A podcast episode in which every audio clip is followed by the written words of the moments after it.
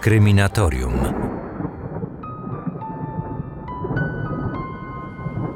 Siedemdziesiąt sześć lat temu w Karolinie Południowej amerykański czarnoskóry nastolatek został oskarżony o brutalne zamordowanie dwóch białych dziewczynek.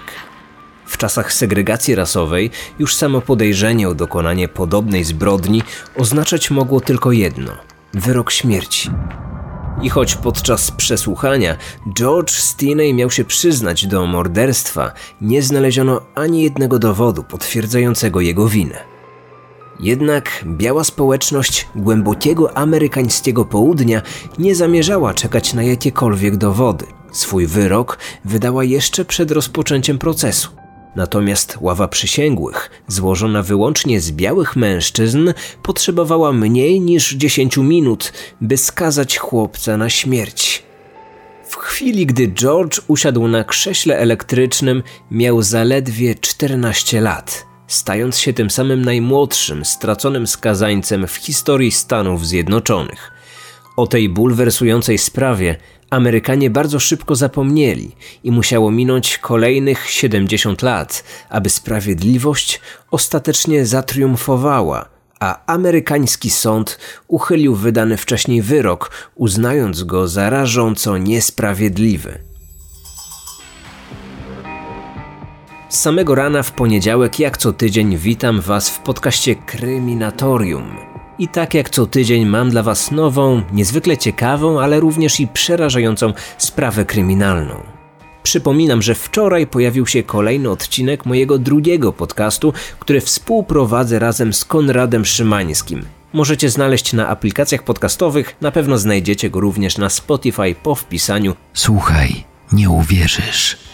Przypominam też, że jeżeli macie do mnie pytania lub propozycje na tematy odcinków, to poza komunikacją mailową lub facebookową możecie znaleźć mnie również na Instagramie po wpisaniu Kryminatorium albo Marcin Myszka. Traficie na mój profil. Czekam na Wasze wiadomości. Tam pokazuję czasami również pracę Kryminatorium od kulis oraz opowiadam nad jakimi tematami obecnie pracuję, a także czasami proszę Was o pomoc w wyborze tematów na kolejne odcinki.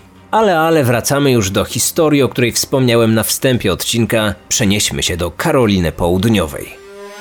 Otwieramy akta tajemnic. Alkolu to dziś niewielkie amerykańskie miasteczko w Karolinie Południowej, liczące nieco ponad 400 mieszkańców. Czasy swojej świetności ma już dawno za sobą. Wszyscy się tam znają, pomagają sobie nawzajem i starają się żyć w harmonii. Jest tylko jedna sprawa, która wciąż dzieli białych i czarnych mieszkańców.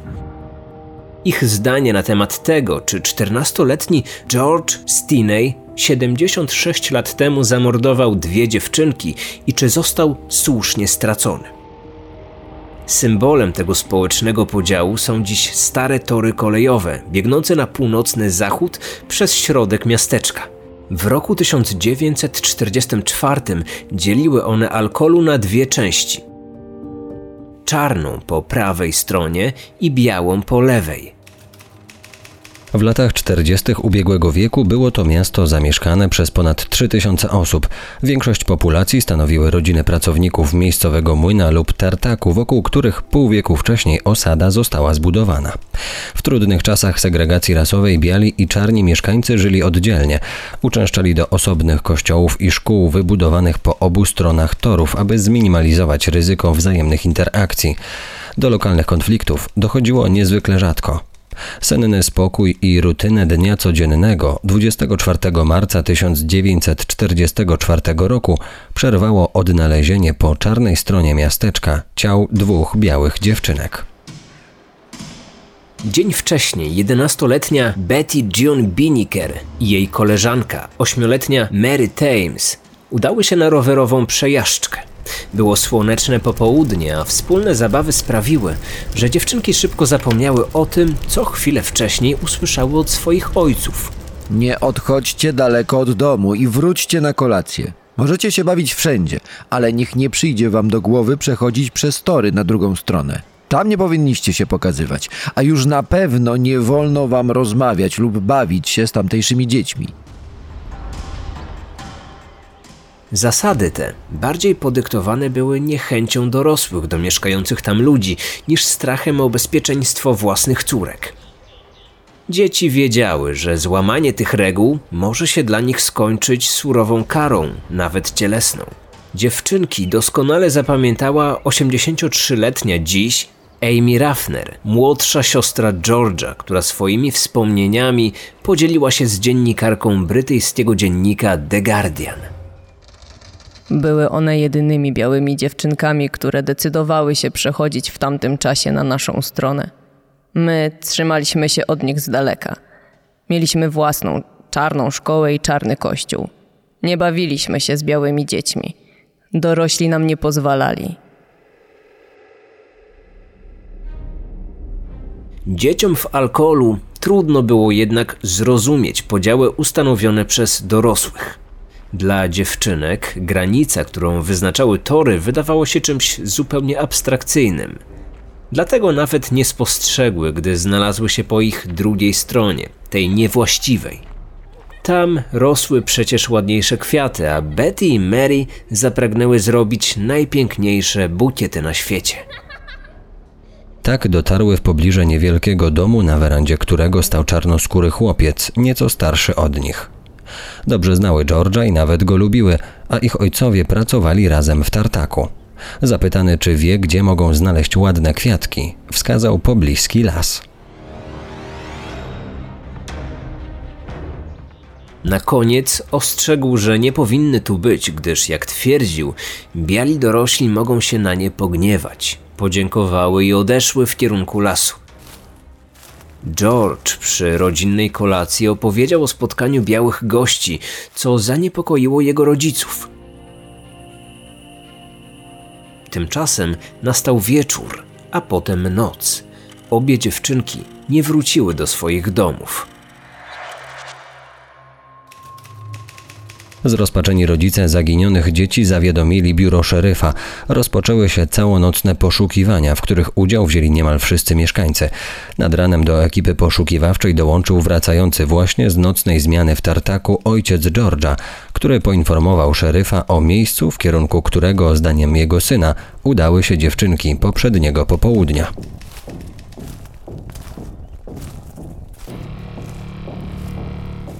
I właśnie tam, dokładnie o godzinie 7.30 rano, ludzie szeryfa natknęli się najpierw na porzucone rowery, a potem ślady małych stóp prowadzące do wypełnionego wodą rowu.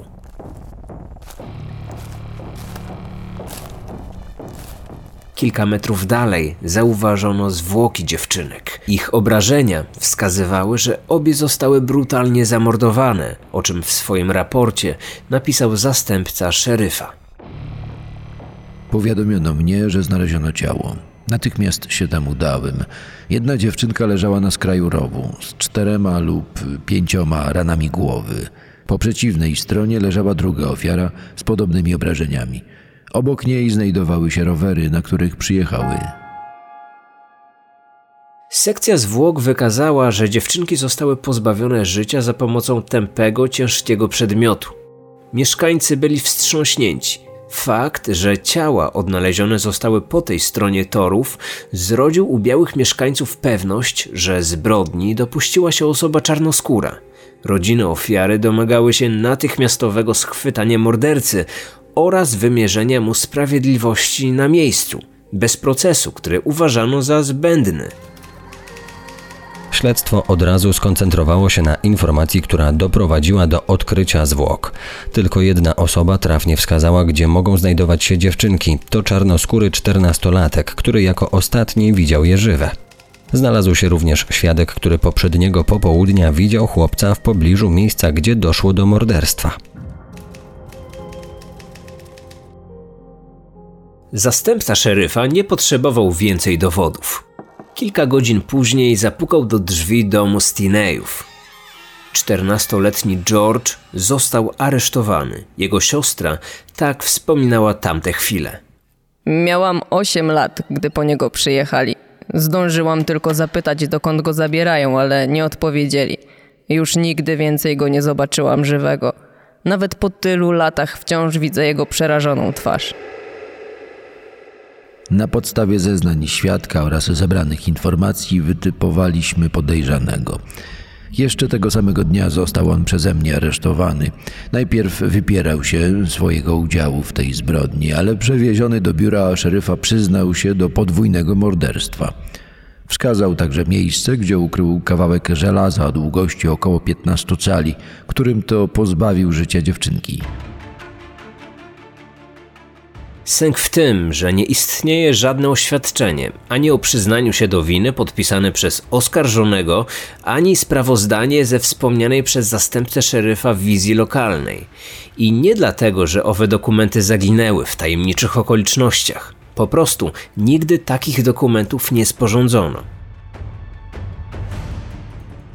Wszystkie informacje na temat zeznań George'a pochodzą wyłącznie z późniejszych raportów funkcjonariuszy, którzy przesłuchiwali chłopca. A i one znacznie się od siebie różnią.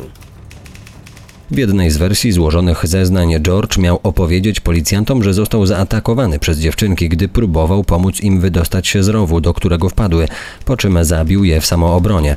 Inny funkcjonariusz opisał, jak oskarżony śledził swoje ofiary, a następnie zamordował je bez wyraźnego powodu.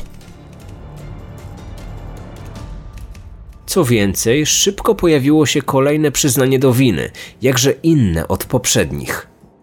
Po przeprowadzeniu sekcji zwłok ciała 11-letniej białej dziewczynki można z dużym prawdopodobieństwem stwierdzić, że sprawca działał z pobudek seksualnych.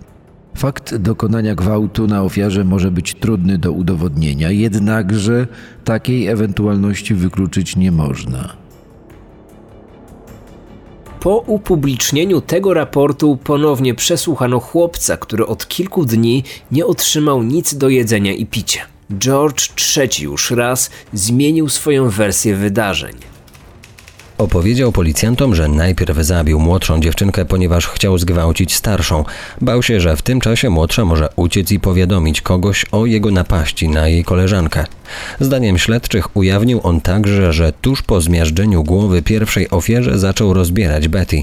Dziewczynka broniła się i krzyczała. Aby ją uciszyć, sięgnął po porzucony w trawie żelazny kolec kolejowy służący do mocowania szyn i uderzył nim kilka razy, zabijając jedenastolatkę. Te słowa szybko dotarły do białej części mieszkańców okolicy.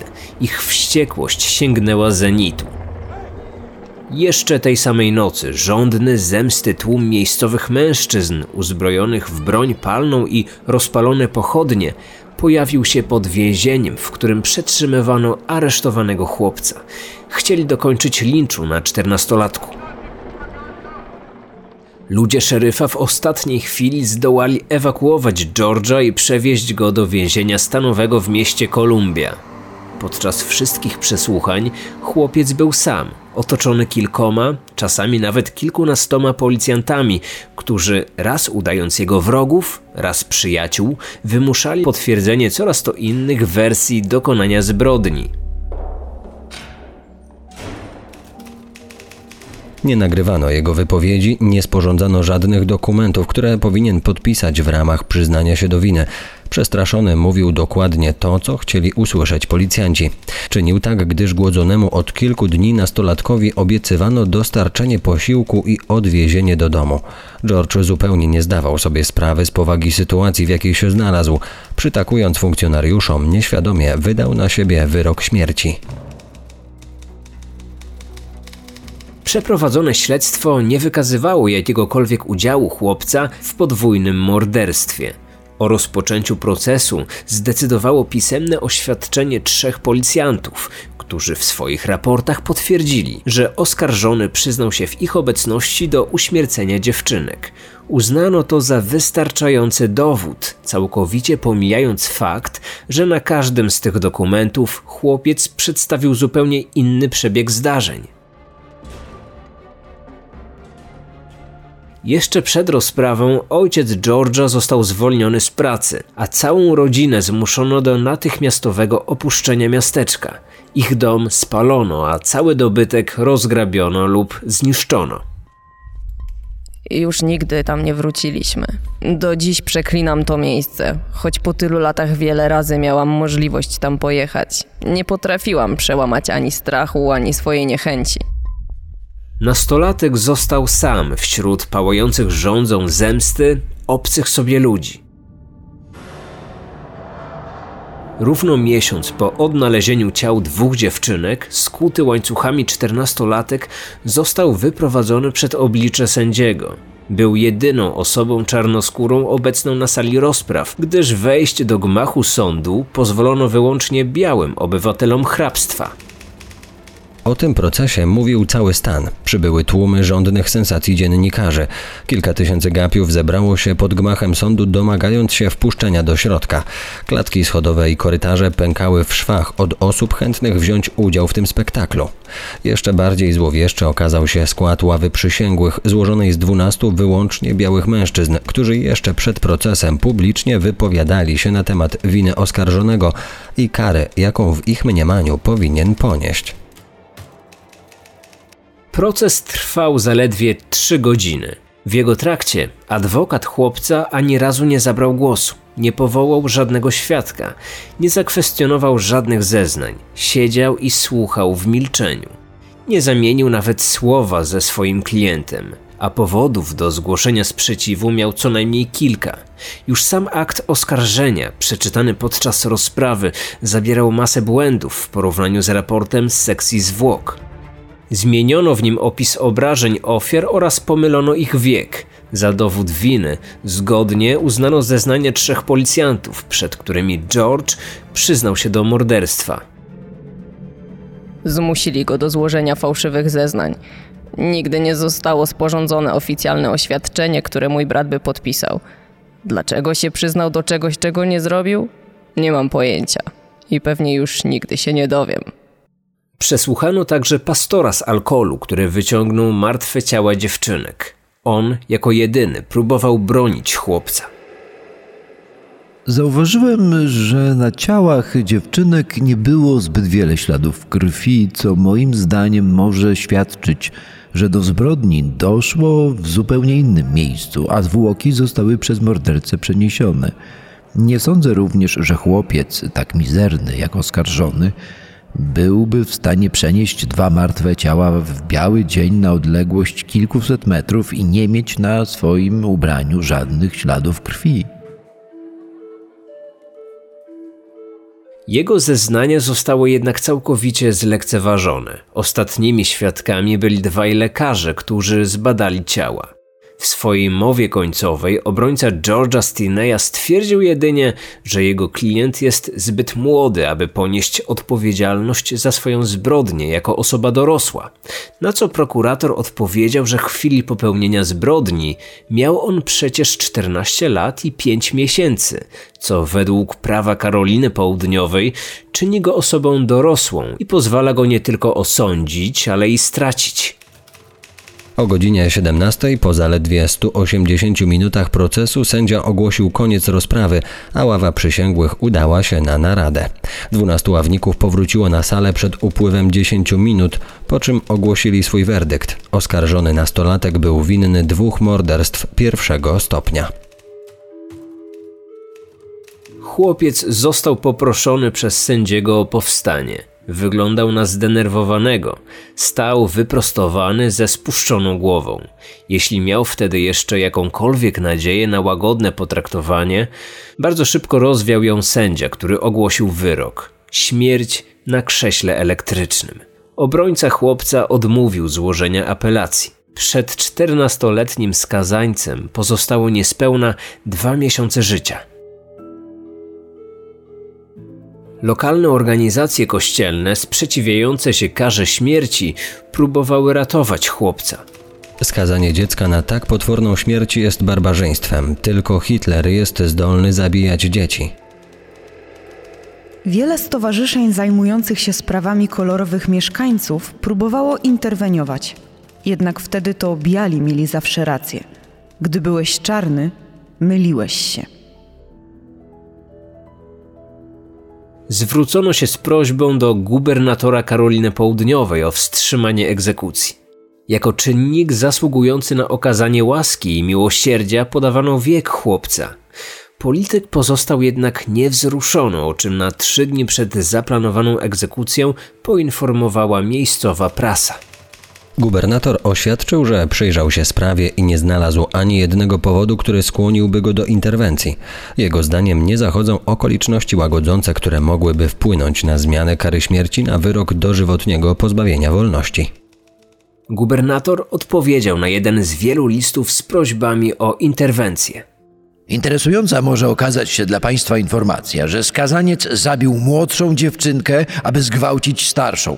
Potem ją też zamordował i ponownie zgwałcił jej martwe już ciało. Dwadzieścia minut później powrócił na miejsce zbrodni i jeszcze raz próbował ją zgwałcić. Zrezygnował z tego, gdyż jej ciało było już zbyt zimne. Przyznał się do tego osobiście. Jak mam ułaskawić kogoś takiego? Opisane okoliczności były oczywiście wyssane z palca, ale coraz więcej podobnych plotek zaczęło pojawiać się wśród białej społeczności zamieszkującej Karolinę Południową. Krótko przed egzekucją pozwolono chłopcu spotkać się z rodzicami. Pierwszy raz od czasu jego aresztowania. Ich wizyta trwała zaledwie kilka minut, po upływie których zostali siłą wyprowadzeni z celi chłopca już nigdy więcej nie ujrzeli swojego syna. Moja matka płakała i modliła się. Chcieliśmy, aby prawda wyszła na jaw, ale czasami musisz zaakceptować rzeczy takimi, jakimi są. Zwłaszcza, gdy nie masz wystarczającej ilości pieniędzy.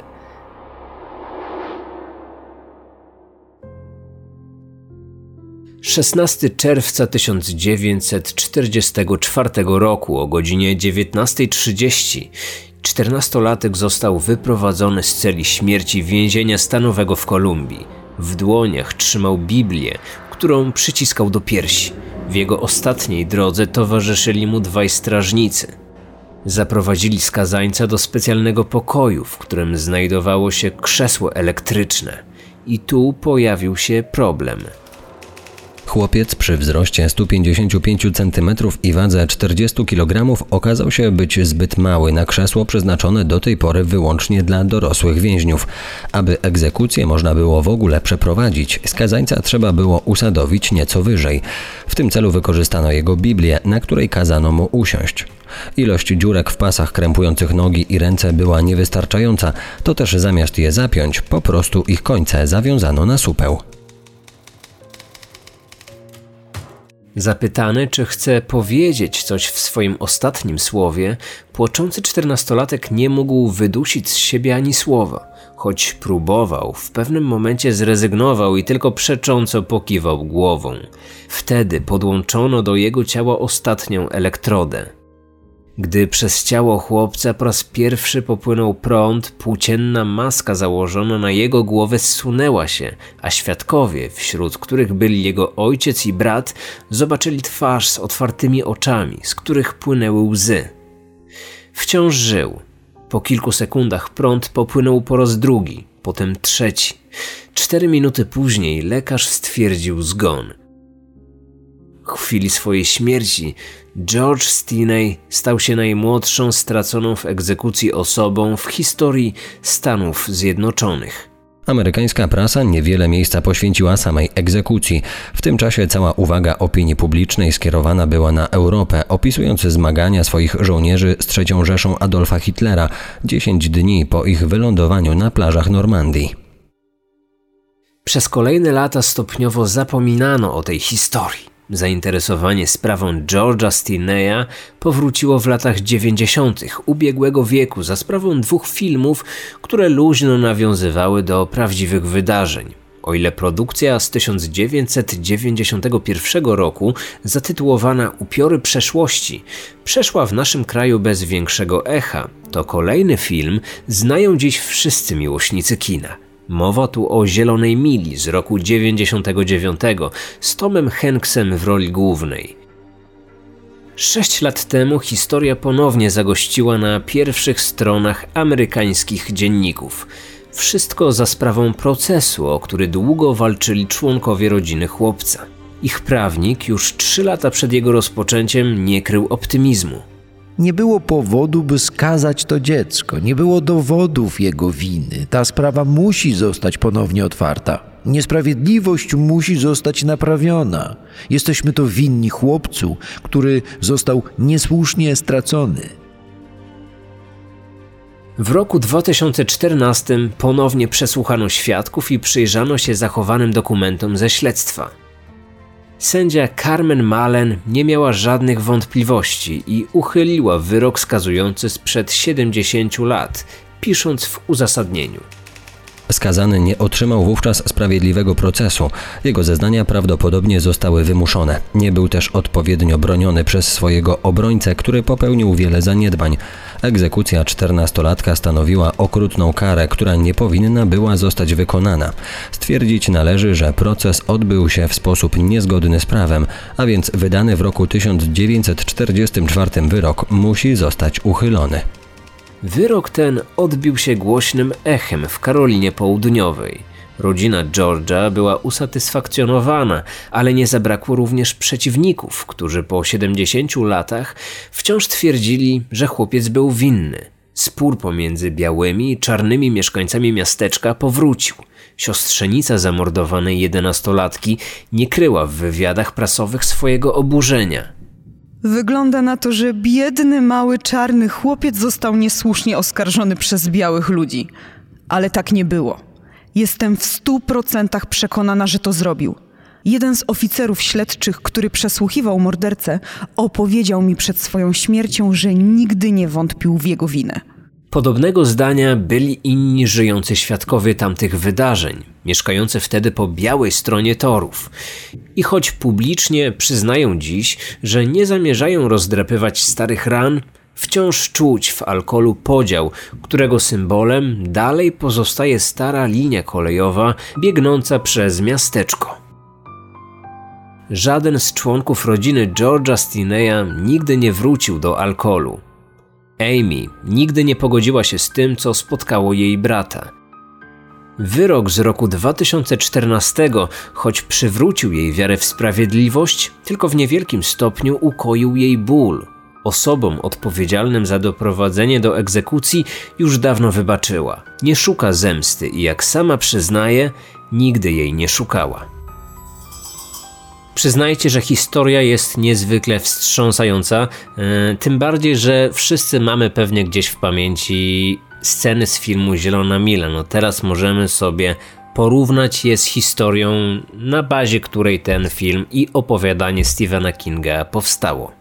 Przypominam, że już za tydzień z samego rana słyszymy się ponownie w kolejnym odcinku Kryminatorium. Nie zdradzę wam jeszcze o jakim temacie będziemy mówić, ale możecie się przygotować, że historia będzie równie ciekawa i przerażająca. Do usłyszenia. Dziękuję za dziś, Marcin Myszka. Słuchaj, nie uwierzysz. Zazwyczaj tym zwrotem rozpoczyna się większość historii, które z uwagi na swoją niecodzienność potrafią zaintrygować. I właśnie o tym będzie nasz podcast. Wcale nie czuję się mniejsza od pana. Niezwykłe opowieści, które wydarzyły się naprawdę. Dzięki nim Rzesza będzie potęgą na każdym polu. Nadzwyczajne, zabawne, trzymające w napięciu, inspirujące, ale przede wszystkim intrygujące. Dlaczego? Czy to Bóg mi to zrobił? Nazywam się Konrad Szymański. Jestem autorem podcastu Historie z boiska. Od lat opowiadam wam o ciekawych wydarzeniach związanych z futbolem. Pomyślałem, że musiało dojść do jakiejś awarii. Jeździłem tą drogą od lat. Z tej strony Marcin Myszka. Prowadzę podcast Kryminatorium, gdzie w każdy poniedziałek omawiam sprawy kryminalne. Dobra, dosyć tego. Połączyło nas zamiłowanie do opowiadania interesujących historii. I choć na co dzień działamy w odrębnych dziedzinach, razem chcemy stworzyć coś nowego. W każdym odcinku usłyszycie wyjątkową historię. Bohaterzy naszych opowieści przemówią głosami aktorów. Udowodnijmy tu zgromadzonym, że jest pan prawdziwym magikiem. Całość dopełni muzyka i efekty dźwiękowe. Dlaczego przebrał się pan za kobietę? Znajdziesz nas na Spotify, iTunes i w pozostałych aplikacjach podcastowych. Wpisz nazwę podcastu w wyszukiwarkę i zaobserwuj, aby być na bieżąco. Słuchaj, nie uwierzysz.